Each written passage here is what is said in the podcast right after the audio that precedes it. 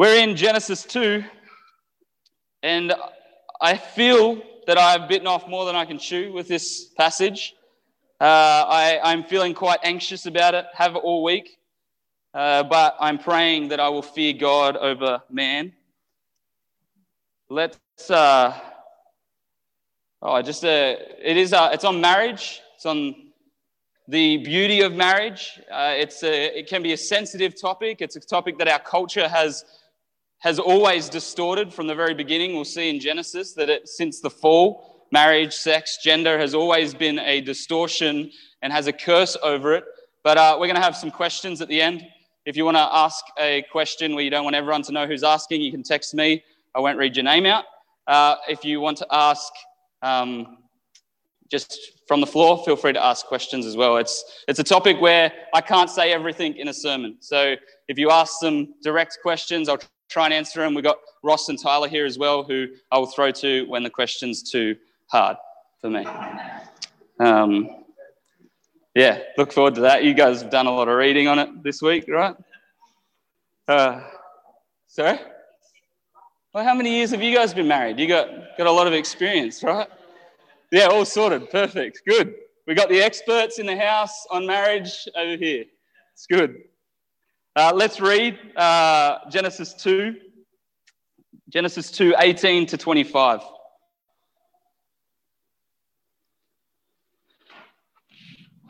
Then the Lord God said, "It is not good that man should be alone. I'll make him a helper fit for him."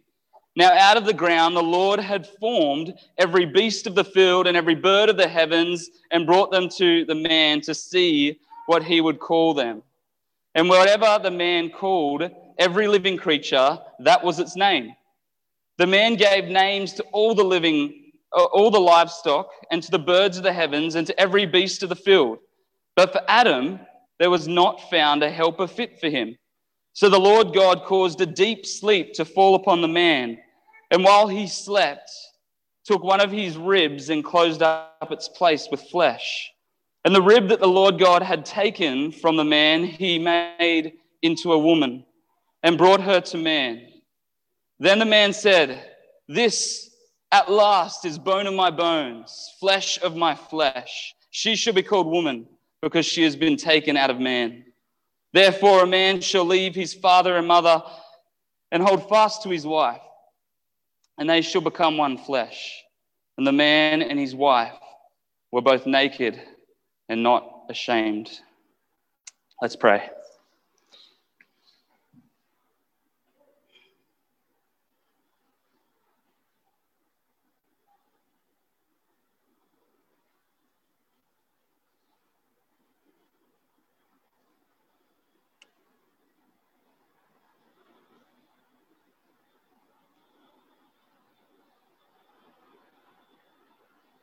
Oh, gracious Father, we need you this morning. We need you every morning. We need you every moment of every day. But Lord, we need you when we open your word. It is a word that is from heaven. It is a word that is inspired by the Holy Spirit. And when you speak, Lord, as we have seen, it is binding. It is ultimate. Lord, in your creative order, you purposed, you designed, you created marriage, covenants between man and woman. Lord, you designed us different but the same. You created us with roles. Oh Lord, how the curse of sin has affected this. How I grieve for the culture, particularly the culture that has influenced the church across our nation. Lord, I pray that as your people, as your children, we will follow the commands of 1 John, the apostle writing to the church saying, love is to be obedient to God, to Christ's commands, to follow his word. Lord, would we show our love for you by walking as you walked, by living as you lived, by submitting to your word. Father, give us grace this morning. Put aside our pride. Humble us like little children coming to our Father to learn.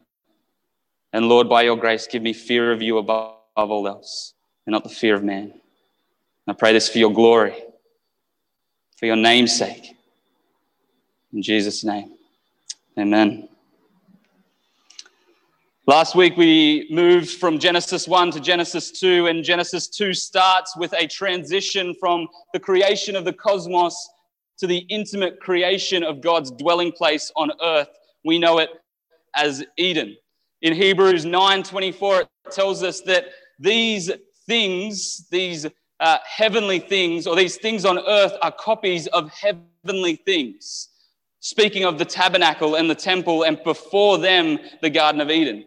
The Garden of Eden was the original dwelling place of God, but through God's grace to sinful men, he still wanted to dwell with them, so he came up with a way. He designed a sacrificial system, a dwelling place in which he would dwell in the midst of sinful men, and it's the tabernacle and then the temple. He dwelt in the Holy of Holies, and man could go in only once a year with blood. And this was his grace to the Israelites, that he would fulfill his purpose, his plan from the beginning, and have a people for himself, and he would dwell with them, as he intended in Eden, as he did with Israel, as he will do in the new heavens and the new earth. We know that this change takes place for a few reasons. The starting phrase in 2, the generations of the heavens and the earth, that is a phrase that transitions Genesis from one story to the next. We see the change of God's name from God Elohim to Lord God, which is Yahweh Elohim, which is the covenant personal name of God, only addressing God to his people. His people could only use that. Not all the earth would use that name. It's a personal covenant-keeping name. And of course, in the last phrase of verse 4 of chapter 2, it changes from heavens and earth to earth and heavens. A significant phrase stating that we're focusing on God's dwelling place, not in the highest heavens, but in the earth below, in Eden. Of course, God determined the end from the beginning, so his plan was that his plan in Genesis 1 was Revelation 22, that God will have a redeemed people for himself, who will see his face and dwell with him forever. And it was in the creation of Adam that he sets Adam in the garden, giving him the work to work it and keep it. The same phrases used for the priests in the tabernacle and the temple, that they would protect it, protect God's holiness, which of course we see Adam fail, we see Israel fail at doing, and so Jesus, the better Adam, comes and he protects the holiness of Christ. He extends the boundaries of the dwelling place of God from Israel to all the nations. The mandate still stands. The creation mandate on Adam to protect the dwelling place of God and work it, to extend it, is still our creation mandate. We have, Jesus says in John 7:38, the rivers of living water flowing from us. We are now the dwelling place of God. Ephesians 2:22, that we are being built to be a holy temple, a dwelling place of God.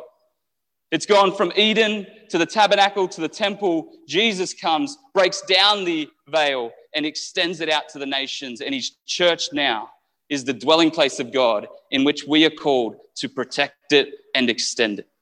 To protect it by upholding holiness, and to extend it by preaching the gospel and being fruitful and multiplying through Christian children who we will teach, disciple, all that Jesus has commanded. That is the creation mandate of Genesis 1. Of course, what we see that follows in the fall is that our duty was to extend the dwelling place of God and to take forth his dwelling place to the world, but that has failed. The fall has happened, and we see consistently a breaking down of God's law, God's order, God's purpose. And the first few things we see is a relationship breakdown between first us and God, but us and one another. One of the great effects of the fall is that marriage and sex and gender was hindered, or rather cursed. It was never going to function in the way it should. Right after Cain and Abel, the sin of murder, we see Lamech however you say it, and he collects women as prizes, and he has women as slaves. It's the first time we see a man with multiple wives, except they probably weren't his wives. He collected them and he bragged about them. We see this all the way through Genesis. If we're not looking at Lamech, we're looking at Sodom and Gomorrah, who was destroyed for sexual immorality. If we're not looking at Sodom and Gomorrah, we're looking at God's chosen person in Abraham, who sleeps with his slave woman, Hagar. As we looked at in the overview of Genesis, Richard Phillips, who did 3.5 years in Genesis, 300 sermons, he said, God has injected into human relationships a poison for which he is alone the antidote. After the fall, we broke God's commandment as we were separated from the dwelling place, and God cursed man, serpent, and woman, and in so doing, there was a division. In Genesis 3:16, we see that woman, the curse on woman is that she will have a desire to dominate her husband, which will be contrary to her husband, and he will rule over her. The very function of what God designed for man and woman to complement one another will be butting heads instead. And it is only through finding the Lord as the antidote, coming to the Lord, will we find a freedom, a refinement of marriage, a refinement of who we are as male and female. Today, my aim is to preach faithfully, without trying to go on too many tangents into cultural issues until the end. We'll see how I go. I am passionate about this topic, and I may get distracted, and I'll try and pull myself back. So at the end, we'll look at culture, and we'll look at how our culture has shifted this. We want to mainly focus on the scriptures and what the scriptures say about marriage, sex, and gender. We want to look at, we want to have a good foundation of what marriage, the intention of marriage was. MacArthur gives 6 reasons. John MacArthur, he's a pastor in the United States. 6 biblical pictures, and of course, they all start with P because that's what pastors do in America. Procreation, this is in no particular order, don't rank these. Procreation, pleasure, purity, provision, partnership, and the picture of Christ and the church. So when we look at those, I'll say them again: procreation, pleasure, purity, provision, partnership, and the picture of Christ and the church. These are what the biblical picture of marriage is for, these 6 things. You can look throughout the whole of Scripture, you'd see them there.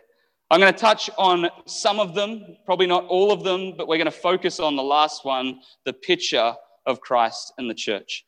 That is what we see here very clearly in Genesis 2.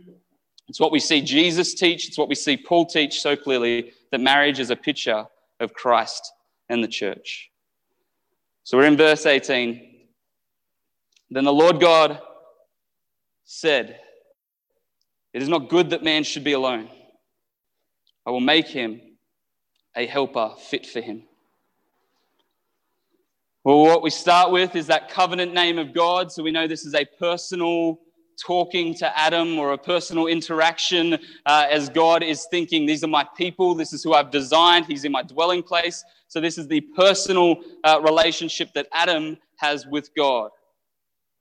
And then we see that God says something. And as we have seen throughout Genesis, with the phrase God said in Genesis 1 being there 10 times, it's important that we trust and know that what God has said is the ultimate. There is nothing higher. There is nothing that we can change about what God has said. What he says stands. And what he says here is different to what he has said before. He's not creating something, and he's not affirming the goodness of the creation. He's actually saying that it's not good the first time, and it's almost shocking. And if we were to read Genesis, and I can imagine as the Israelites first got this book, this law given to them, and they read it, it would have been a shock to see everything else up to this point has been good, but now it's not good. And it's not good because man is alone. Now, one reason that it might not be good is that man is made, and we saw this in Genesis 1, man is made in the image and likeness of God, and the image and likeness of God is plurality. We see Father, Son, and Holy Spirit. One reason that it's not good is because it doesn't image God as it should. Man on his own does not image God as it should. What we need to be very careful of with this passage is how we interpret it. Now, many people might grab this passage and say it's not good for man to be alone. That means this is speaking about community and friendship. That's an important concept. And yes, we are created in the image and likeness of God, who is a relational God within the Trinity. So therefore, we are created to be in community. But this passage is not speaking about general community. It's speaking about specific relationship, the relationship of marriage.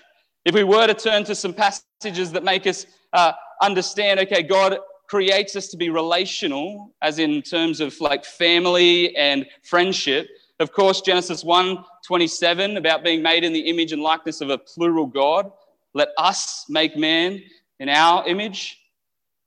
That is one passage we could turn to that would affirm that we are created as relational beings. The other that I often turn to is the end of Mark 10. And Mark 10 is where the disciples go, "We've left everything for you, Jesus." And Jesus says to them, "Those who have left, father, mother, brother, sister, house, land, will receive in this life and in the next, mother, brother, sister, house and land." And he's speaking of the church. When we look at relational, community-based friendship or family, yes, we are created to be relational beings, and the passages we should turn to are the ones that speak on this, Mark 10 and Genesis 1:27. This one, to say that man, it is not good for man to be alone, we could go down a path that is probably not helpful. We could go down a path that teaches that this is all about sameness. And this is the argument of the liberal church that's trying to affirm same-sex marriage within the church. They say that this passage is about sameness and God is creating a relationship or a friendship that is about the direct, the similarities of one another. But if we see the very next phrase in this, it is not good for man to be alone. I will make him a helper fit for him. That's a significant phrase that changes it from being just an ordinary relationship to a specific, particular relationship. And the relationship that we have is one that is a matching opposite. This phrase, helper fit for him, needs explanation. And what we see as we unpack it is matching opposites. A matching opposite. See, what we see in God, what we see in the very next section, which we'll touch on briefly, is that God puts the animals before Adam. And it's to show that they're not alike. It's to show that animals are not image bearers of God. Adam needs an image bearer of God. But he needs an image bearer of God that completes the image bearing of God, which is not directly the same as him, which is something different to him, which complements the gifts that he has, which has different functions. It's not the same body type. It's difference. This passage is speaking about a helper that is matching but different. A helper that is matching but different. A different helper that will complement him. Where he is lacking, she will have. Where she is lacking, he will have. And in the union of male and female, there is a great image of God shown as they complement one another. Just as the Father, Son, and the Holy Spirit complement one another. So a helper fit for him is one of matching opposites. I titled this sermon, and I don't normally tell anyone what my titles are. It's normally for me, The Doxology of Sex, which is the praise of God in sex. He is glorified in both male and female. He is represented in both male and female. And it is through the coming together of male and female that we see worship to God. It's through male and female functioning in their roles that God has given them that we see worship to God. It's in the glory of masculinity and the glory of femininity that we see the glory of God. And we should love both in the church. We should celebrate both. And we should call men to uphold biblical masculinity, and we should call women to uphold biblical femininity. The other phrase that needs clarifying is helper. People get upset about this phrase, helper. A helper fit for him. The work that Adam has, we've talked about earlier, to work it and keep it, to be fruitful and multiply, to protect the dwelling place of God, to extend the dwelling place of God. This is the role and the process in which Adam is going to undertake, and he needs a helper to do this work with. The helper that will do this work with him is one who is different to him. Now, it's interesting to note that God refers to himself as the helper of Israel. God in Exodus 18:4 and Deuteronomy 33:7 and David in 1 Samuel 7:14, God refers to himself as a helper. Just as we all bear the image of God, it is particular as the woman as a helper, she is reflecting God in her helping. It is not a lowly position. It's not a position that is lesser than the man. It is a position that is of great honor, and we see Jesus uphold this position very clearly in his submission to the Father on earth. So God creates a matching opposite, and she is dependent, and he is dependent. Adam and Eve are both dependent. They're both dependent creatures, and they're dependent on God, but they're also dependent on one another. In the simplest way we could picture this is that Eve is created from Adam. Without Adam, Eve would not be created, but without Eve, no man would be born. That is the simplest picture we have in Scripture of how we are dependent on the opposite sex. And of course, there are many more. Be fruitful and multiply. No one can do that on their own. Of course, the poison that runs between man and woman after the fall, the curse, is to have dominance and mastery. Who will rule is what we see in Genesis 3:16. What we see in the fall is power, abuse, and they go forth into all of history. But in Christ, we see the perfect helper who, although equal to the Father, submits. In Christ, we see the perfect leader in laying down his life for the bride, the church. In Christ, and only in Christ, is there grace for man and woman to return to their rightful roles in which they were made for the function in which they are made to function in best. God, knowing God the Son, is the only antidote for the curse of sin that runs deep within the relationship dysfunction of male and female. Verse 19 almost is like whiplash it feels like we're changing stories. Now out of the ground, the Lord God had formed every beast of the field and every bird of the heavens and brought them to man to see what he would call them. And whatever the man called every living creature, that was its name. The man gave names to all livestock and to the birds of the heavens and to every beast of the field. But Adam, there was not found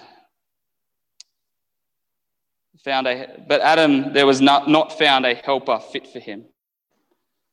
It feels like it's whiplash. It feels like we've changed story, but there is something significant here going on. And I've mentioned it before that Adam is not aware of his loneliness. When God said it's not good for man to be alone, Adam is not yet aware of the loneliness, and God presents to him everything that was created similar to him. Notice that it starts with out of the ground, God made every living creature. Both man and animal were fashioned out of the ground. They were created in the same way. If we see Genesis 1, they were breathed life into. So what's different between man and animal? The difference is animals aren't made in the image of God. The difference is they don't bear his image. They can't interact with him.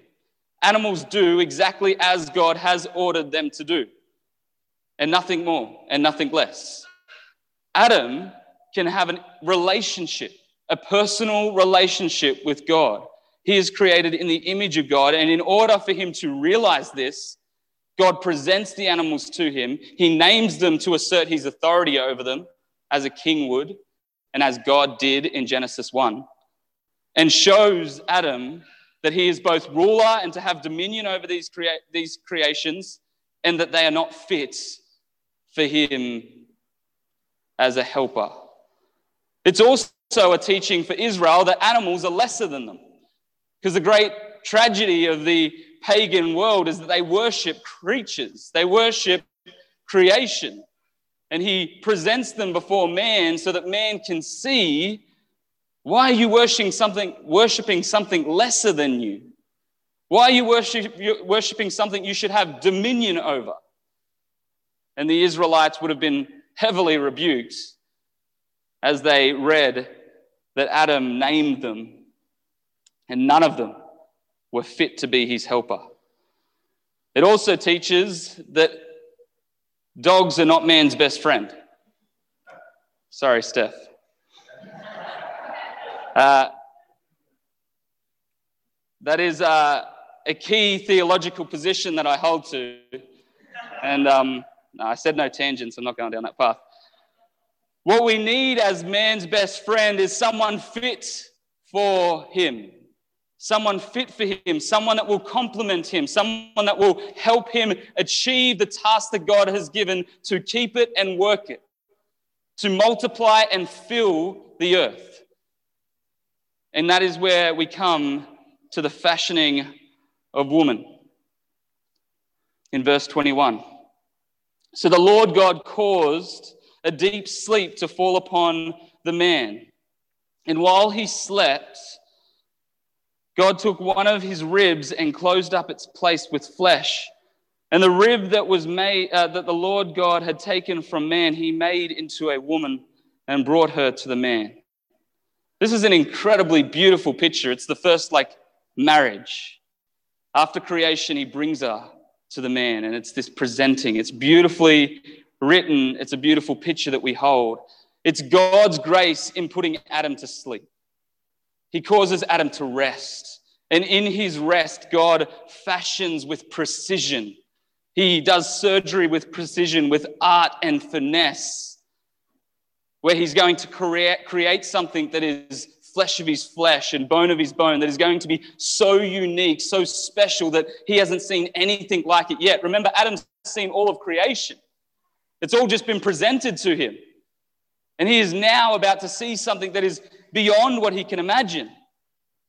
Now, what's beautiful about this passage is we have clarification on what it's speaking about. 1 Corinthians 11:8, 1 Timothy 2:13 is Paul's teaching on this very passage, what it means for woman to be taken from man. And what we need to understand as we unpack this is that in God's creation, he ordered things. We've seen that. In Genesis 1 and then Genesis 2, there was a deliberate order in which he created things, and that is how he purposed things. So in creating Eve from man, he set something in place. He set out roles. He set out equality but roles. So in 1 Corinthians 11:8, when Paul is speaking about headship, He says that it's God's creative order, because man was created first, that this was a symbolism of the function that he will have in his life, that he will be head over the woman. So in the creative order of man and woman, that man will be first because he was created first.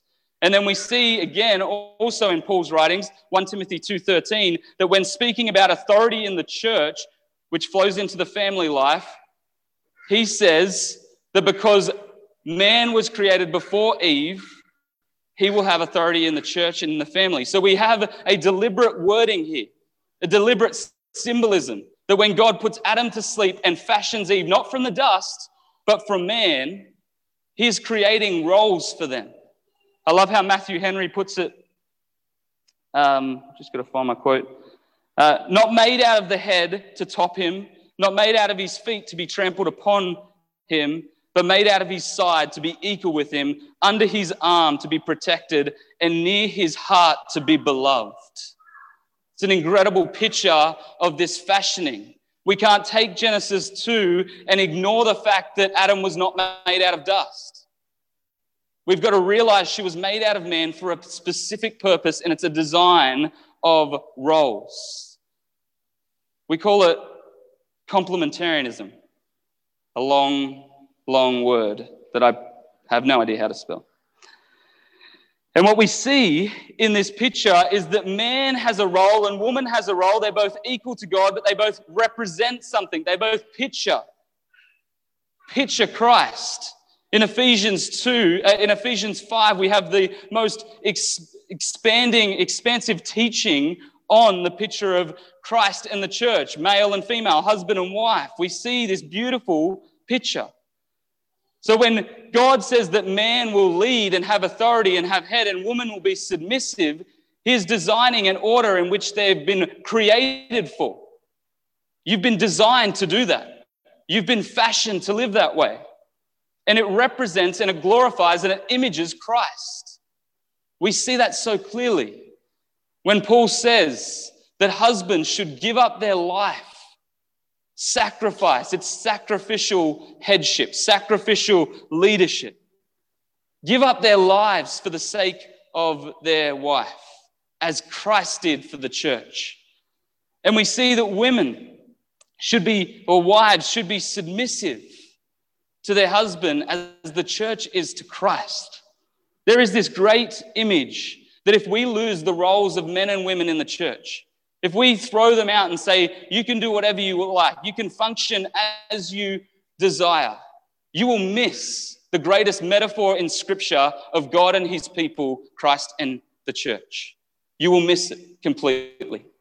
Because God has always said that I am, he is the bridegroom, and Israel were his bride, and they have rebelled against him, they have pushed against him, they have turned from him. He calls them a harlot. And he uses harsher words than that in Ezekiel 16. But then Christ comes and Christ claims his true people for himself from every nation, tribe, and tongue. And he sacrifices himself and brings them in. He sanctifies them. It says by the washing of water, he sanctifies them and brings her in, the church in, as his bride. So what we see in our world today, because of this curse upon men and women, is men become passive, lazy, and indifferent. And in so doing, don't show the Christ who is active, disciplined, gracious, and sacrificial. Or men become abusive, harsh. And they don't show the Christ who is lowly, gentle, and compassionate. Or on the other hand, women become demanding, nagging, and ruling. And that does not show the Christ who is submissive to the Father, or the church who is submissive to Christ. This is what sin has done to taint us. This is what sin has done to cause dysfunction in our relationships and in our marriages. And Christ is the only antidote, the only answer in order for us to be restored to this rightful place of men and women. It's the only place in which we can be brought back to that. And of course, in naming woman, in naming her, he's stating that she is his helper. He's claiming ownership. And I know people are going to kick back at that. Maybe not here, but I know people would kick back at that in other places. But Christ owns us. Christ purchased us. It is this beautiful picture of Christ and the church. And we need to come back as the church. We need to uphold the vision of Genesis, the vision of Genesis 2, in a world that is spiraling out of control, as we see through the whole book of Genesis. Dysfunctional relationship. We're going to preach through the whole book, and you will see the greatest effect is the relationship between man and woman. We are in no different state today in our world. It is the same back then. We have thrown out God's commands. We have chucked it away and we say, we'll do it ourselves. We'll live in however we want. We don't care what God has said. And we will see relationship disorder over and over as men become passive or abusive and women become ruling or nagging. And we see this failing of relationship until Christ comes and shows us how beautiful his relationship is with the church, shows us how beautiful his relationship is with the Father. And we say there is such thing as equality and headship and submission. They are not opposites. They work together. They are friends. Equality and headship and submission are friends, not opposites. So practically, we don't really have time, but maybe we can answer some questions. Practically, how headship and submission plays out. Well, we need to remember what the creation mandate was, to protect it or to work it and keep it. The creation mandate still stands. Jesus confirmed it in the Great Commission. Go forth and make disciples of all nations, teaching them all that I have commanded them, all that I have commanded you. We see that so clearly that Jesus is affirming Genesis 1's mandate of extending the borders of Eden, extending the dwelling place of God. Well, through marriage, through man and woman coming together, their role is still the same. Their mandate is still there. It is to evangelize the lost, to have children and teach them all that Jesus has commanded. And the beauty of this, the beauty of the Great Commission, is that although the creation order before the fall was for man to marry, and that was the norm, and because of the fall, we've seen fractures in that and we are tainted, and now we can no longer uphold those positions and we have different desires. There is a place for singleness in the church, which we see so clearly in 1 Corinthians 7. So not only is this mandate, this commission fulfilled in husband and wives, complementing one another, but it's fulfilled within the church, as men and women complement one another, as we use our different gifts and our different abilities to function in roles that serve the church and build up the church and extend the dwelling place of God through the evangelization of the world. When we come, it's not about our careers. In headship and submission, it's not about fighting over whose career takes precedence. It's about the kingdom of God, protecting it and extending it. And men, it is your responsibility to keep your family on that task. It is your responsibility to lead them and encourage them that they may continue in working, in keeping, in protecting and extending, in upholding the holiness of Christ and witnessing to the broken world around us. In verse 23, man is presented woman, or just before that, he's just seen her, and it's the wedding of the first man and the first woman. It is public. It is a public declaration of their love and commitment. And his song is in many sense a song of vows before her. And he says, this is bone of my bone, flesh of my flesh. She should be called woman because she was taken out of man. His promise is, I will treat you as I treat myself. I will not harm you, for I will not harm myself. If I am broken, if I lose you, if you leave me, I will be broken. My flesh will be torn apart. His vows are, this is forever. This is for this life. This is for until I die. The first marriage is God presenting Eve as her father to Adam, and there's a beautiful song of praise to God in the promises in which Adam makes to her. It's public and it's beautiful. And it says at the end, they were both naked and unashamed. And I was thinking about this and spending a lot of time on our understanding of beauty. There's a beautiful, concealed, naked beauty here. And that sounds like it contradicts itself, concealed, naked beauty. But there was a purity among Adam and Eve that it was not sensual. Sensual is excessive. Sensual is is despicable in the eyes of God. But when he saw Eve, he saw a concealed naked beauty, a beauty where he honored her as his flesh and bone. And I have no idea how to articulate that mystery.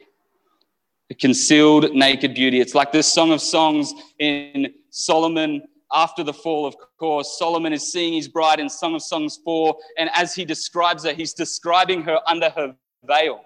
And the veil is over her face and she is covered. And he's describing her beauty as if it is concealed. And it's incredible.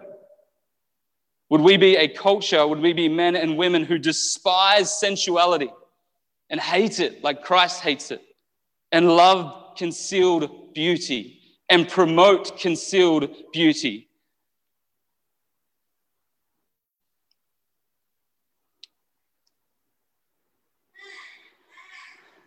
In verse 24, the marriage continues, but it's God's speaking.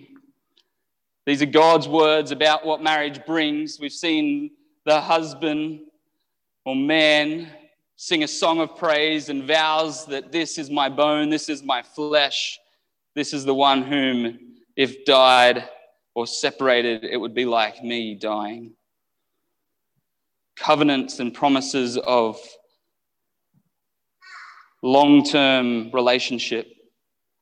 And God confirms this in his word as he says, therefore a man shall leave his father and his mother and hold fast to his wife, and the two shall become one flesh, and man and his wife were both naked and were not ashamed. This is probably a good time to push against the cultural mandate. As we get to this beautiful summary, one sentence. Jesus uses it as well. Jesus refers back to it. Paul refers back to it. Here's what marriage is. Therefore, a man leaves his father and mother. We're speaking of loyalty. If you look through the whole of Genesis, most of the time the men stayed with their father and mother and the woman left. So we're speaking about loyalty here. His loyalty lies with her. He will sacrifice everything, even family, for her. And this is a big deal in Jewish culture. Jewish culture, it was held above all else to honor your father and mother. So to turn from your father and mother and say, no, I'm going to honor my wife was huge. Our culture has lessened that. We have lessened that. We don't have that loyalty. Our loyalty is not always to our spouse, but sometimes to our friends or our family. And there are many ways we contradict this in our life. What we see here is that there are many ways that we contradict this. And I just want to point out a couple. A few that I notice among that creep into our church culture, not our church, so to speak, but churches in general, is the ball and chain jokes from men. These are from the devil. These are despicable. This is not a Christian marriage. A ball and chain joke is not a Christian marriage. A talking about slavery to a woman is not a Christian marriage. Christ says this is beautiful. Your loyalty is for your wife. So men, if you have mates who offend your wife, who insult her or call her names, they are not your mates. And in God's grace, you should, in the most godly way, rebuke them. And women, if you have groups of women who gossip about their husbands and bicker and slander your husbands, that is not godly marriage. And this is not a godly action. I encourage you in the most godly way, rebuke that group and flee from it. Marriage is the leaving of loyalties behind and holding fast to your husband or wife. Your loyalties are with them, solely with them. And if anyone interrupts that, if anyone hinders that, you rebuke it, you correct it, and you hold fast to your wife. Do not hold fast to your mates. Do not hold fast to your parents. Hold fast to your spouse. Let us clean up our language in the church in this area particularly, but there are others as well. There are other areas that we need to think about. Of course, we've spoken about the roles. We need to uphold the roles, but we need to see God takes marriage seriously. It's a serious thing. And the problem that has crept into our culture is that we have taught that marriage is almost the goal of life. If you have been a part of a young adult church, if you've been a part of a church that has many young adults, marriage is projected as if it is the goal. I've heard a marriage sermon that says you have now entered into the promised land. That is not true. That is heretical. You will enter into the promised land when marriage is finished and the church is married to Christ. That is when you enter into the promised land. But if marriage is the goal of life, then people are there not looking for God, but looking for a spouse, which is why we need to teach faithfully that marriage is not the goal, but rather the norm. Marriage is the norm of life. That's different. God's intention is that man and woman would get married, but that's not the ultimate goal. The ultimate goal is, of course, satisfaction in the Lord, whatever our status, whatever our position is in the church. Because as we unpack 1 Corinthians 7, which we have to do, we cannot preach Genesis 2 without 1 Corinthians 7, because 1 Corinthians 7 is almost Paul saying, be single. That's how it feels when we read it off the page. But we've got to remember the culture in which he's writing. He's writing to a sexualized culture, a culture which is throwing out marriage, which is sleeping with all sorts of people. It's despicable. And in 1 Corinthians 7... we're not going to go through the whole lot. 1 Corinthians 7:7, Paul says this, I wish that all were as I am, but each has his own gift from God, one of one kind and one of another. So Paul here, the assumption is that he's talking about singleness. I wish all were as me, as like him. He was single. But we need to read it in context, and the context will give us in verse 32 and 34, he says, I want you all to be free from anxieties. The unmarried man is anxious about things of the Lord, how to please the Lord, but the married man is anxious about worldly things, how to please his wife. And these interests are divided, and the unmarried or the betrothed woman is anxious about the things of the Lord, but how to be holy in the body and spirit. But the married woman is anxious about worldly things, how to please her husband. He gives a bad picture almost of marriage, doesn't he? Which means the inspired scripture would be contradicting God's creation mandate.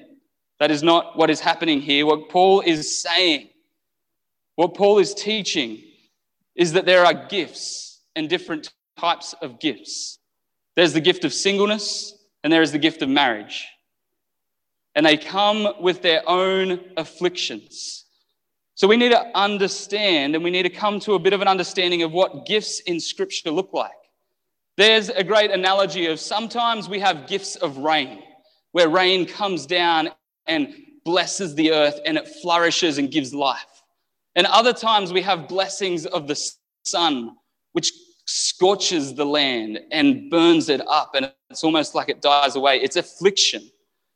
There are two types of gifts, or there's probably many more, but there's two types of gifts that we want to look at here, and that's the gift of blessing through prosperity, so to speak, and the gift of affliction, which comes with blessing of its own, but it's through growth and sanctification. What we're seeing here in Paul's teaching is that there is a gift of blessing, a gift of growth in marriage, but there's also going to be a gift of affliction because of sin. There's a gift in singleness of unhindered, devoted time to the Lord, but there is also a gift of affliction in that you aren't married. And the natural desire in a human heart is to marry. God put that in there.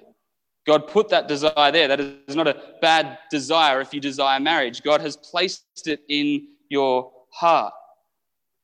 But the affliction is that you might not. Now, Paul had a special gift of celibacy that is different to singleness. He was undivided. He was devoted to the Lord. He wasn't distracted by the idea of marriage. That is a unique gift. And he says here, not all have this gift. I wish all were like me, but each has his own gift, one from one kind and one of another. So we're seeing very clearly that there are different gifts given to different people. Paul had a very specific gift where he was free from the desire for marriage, and he would serve the Lord. When we unpack gifting, when we unpack the difference between the gift of rain, the blessing, the growth, the joys of marriage, or the gift of affliction, the suffering of two sinners coming together and grinding on one another and causing a place of sanctification, that's hard work. But also in singleness, those who haven't been given that gift that Paul had, in singleness we see the beautiful gift of having unhindered, undistracted time with the Lord. They don't have to worry about who's around them. They don't have to wait for someone to catch up. You want to go somewhere? Go somewhere. You want to serve somewhere in ministry? Serve somewhere in ministry. You don't have to encourage your wife or your spouse to come along with you. There's an unhindered blessing that comes with that, but there's also the affliction and the burden of wanting the relationship. There's also in singleness a great blessing of being able to have deep relationships with many different people. When you're married and have children, your energy can be zapped. You can have less time for multiple different people, but singleness has the blessing of being able to connect widely and be a part of many families. What we need to see in 1 Corinthians 7 is that Paul is saying because of the fall, there are different gifts, and the Holy Spirit will fill us with different gifts. But gifts come in different ways, whether it be blessing or affliction. Both will produce good in us, but we need to have a heart of contentment in whatever situation we are in. In Philippians, Paul teaches us about contentment. He says, I've been content in plenty and in want. Now, what we need to understand about contentment is it doesn't mean equally happy in both situations. Paul was not as happy when he's in jail, when he's in poverty. He's not sitting there jumping out of his skin. And I think in the church, when we pastorally care for people, we go to them and we're saying, oh, we want you to be content, but what we're expecting is them to just jump up and go, yes, I'm happy. I've got joy now. You go up and pastorally care for a single person or someone suffering in marriage, their marriage is gut-wrenching and it's affliction. It's not so much the blessing. And we say, be content. And nothing changes in their attitude or their feeling, and you're wondering why they're not content. They are content. Content doesn't mean that we are going to be upbeat. Content means that we're okay with the situation. We're dealing with the situation. We love the Lord. We're satisfied in Him. It's like, yeah, this sucks, but I'm moving on. I'm pushing on towards the Lord. It doesn't mean that it doesn't mean like we're in this prosperity time where everything seems to be going good. I love in the same letter, Philippians, Paul says that his mate, Epaphroditus, who came to him to deliver food, served him, was ill. And he says, God was gracious to me because you spared me from sorrow upon sorrow. Do you reckon Paul, if Epaphroditus died, would have been jumping out of his skin with joy? No, he would have been sorrowful, yet rejoicing, knowing that the Lord has a perfect and good plan. The other great picture of contentment is Shadrach, Meshach, and Abednego in the book of Daniel, who get thrown into the fiery furnace for praying or not worshipping the idol. And they say this line to Nebuchadnezzar. They say, God, our God can save us, our God will save us, but even if he doesn't, we will not worship your statue. Isn't that incredible? Our God can save us. Our God will save us. But even if he doesn't, that is contentment. In your singleness or in your marriage, contentment is saying he can. He can heal your marriage. He can bring healing to the affliction that you're facing in it. He can provide a spouse for you. But even if he doesn't, heal the affliction. Even if he doesn't change your desires, even if he doesn't bring you a spouse, I will still worship him. I will still push towards him. Marriage is not the goal. Marriage is the norm. It's not the goal. The goal, whether married or single, is to fight for satisfaction in the Lord, day after day, moment after moment. Having in mind our roles, our identity in Christ that feeds into our identity as man and woman. And we're saying, God, satisfy me. As that song said, satisfy me, give me contentment. I know you can, I know you will, but even if you don't, I will worship you. I will worship you. I'm going to pray, and then if you have any questions, feel free to ask them or text them, and we'll take communion after that.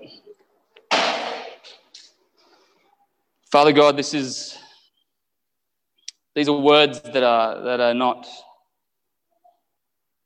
We have not said enough on marriage. We have not said enough on singleness, and I ask for grace, Lord, that we do not have the time for that right now. But Lord, I pray that if there are things unsaid, if there are things that I've said that are confusing, that you would bring them into the light, that you would bring grace upon them, that there will be grace upon each one of us. As we see the public declaration of marriage in Christ and the church, as we try to uphold it, give us grace for man and woman to be that. Give us grace in the affliction of marriage. Give us grace in the prosperity of marriage, the blessing of marriage. Give us grace in the blessing of singleness. And grace in the affliction, the gift of affliction in singleness. And Lord, I pray above all that we will be content, satisfied in you. That would be seen in our worship, not in our outward emotions, but in our worship. Pray this in Jesus' name. Amen.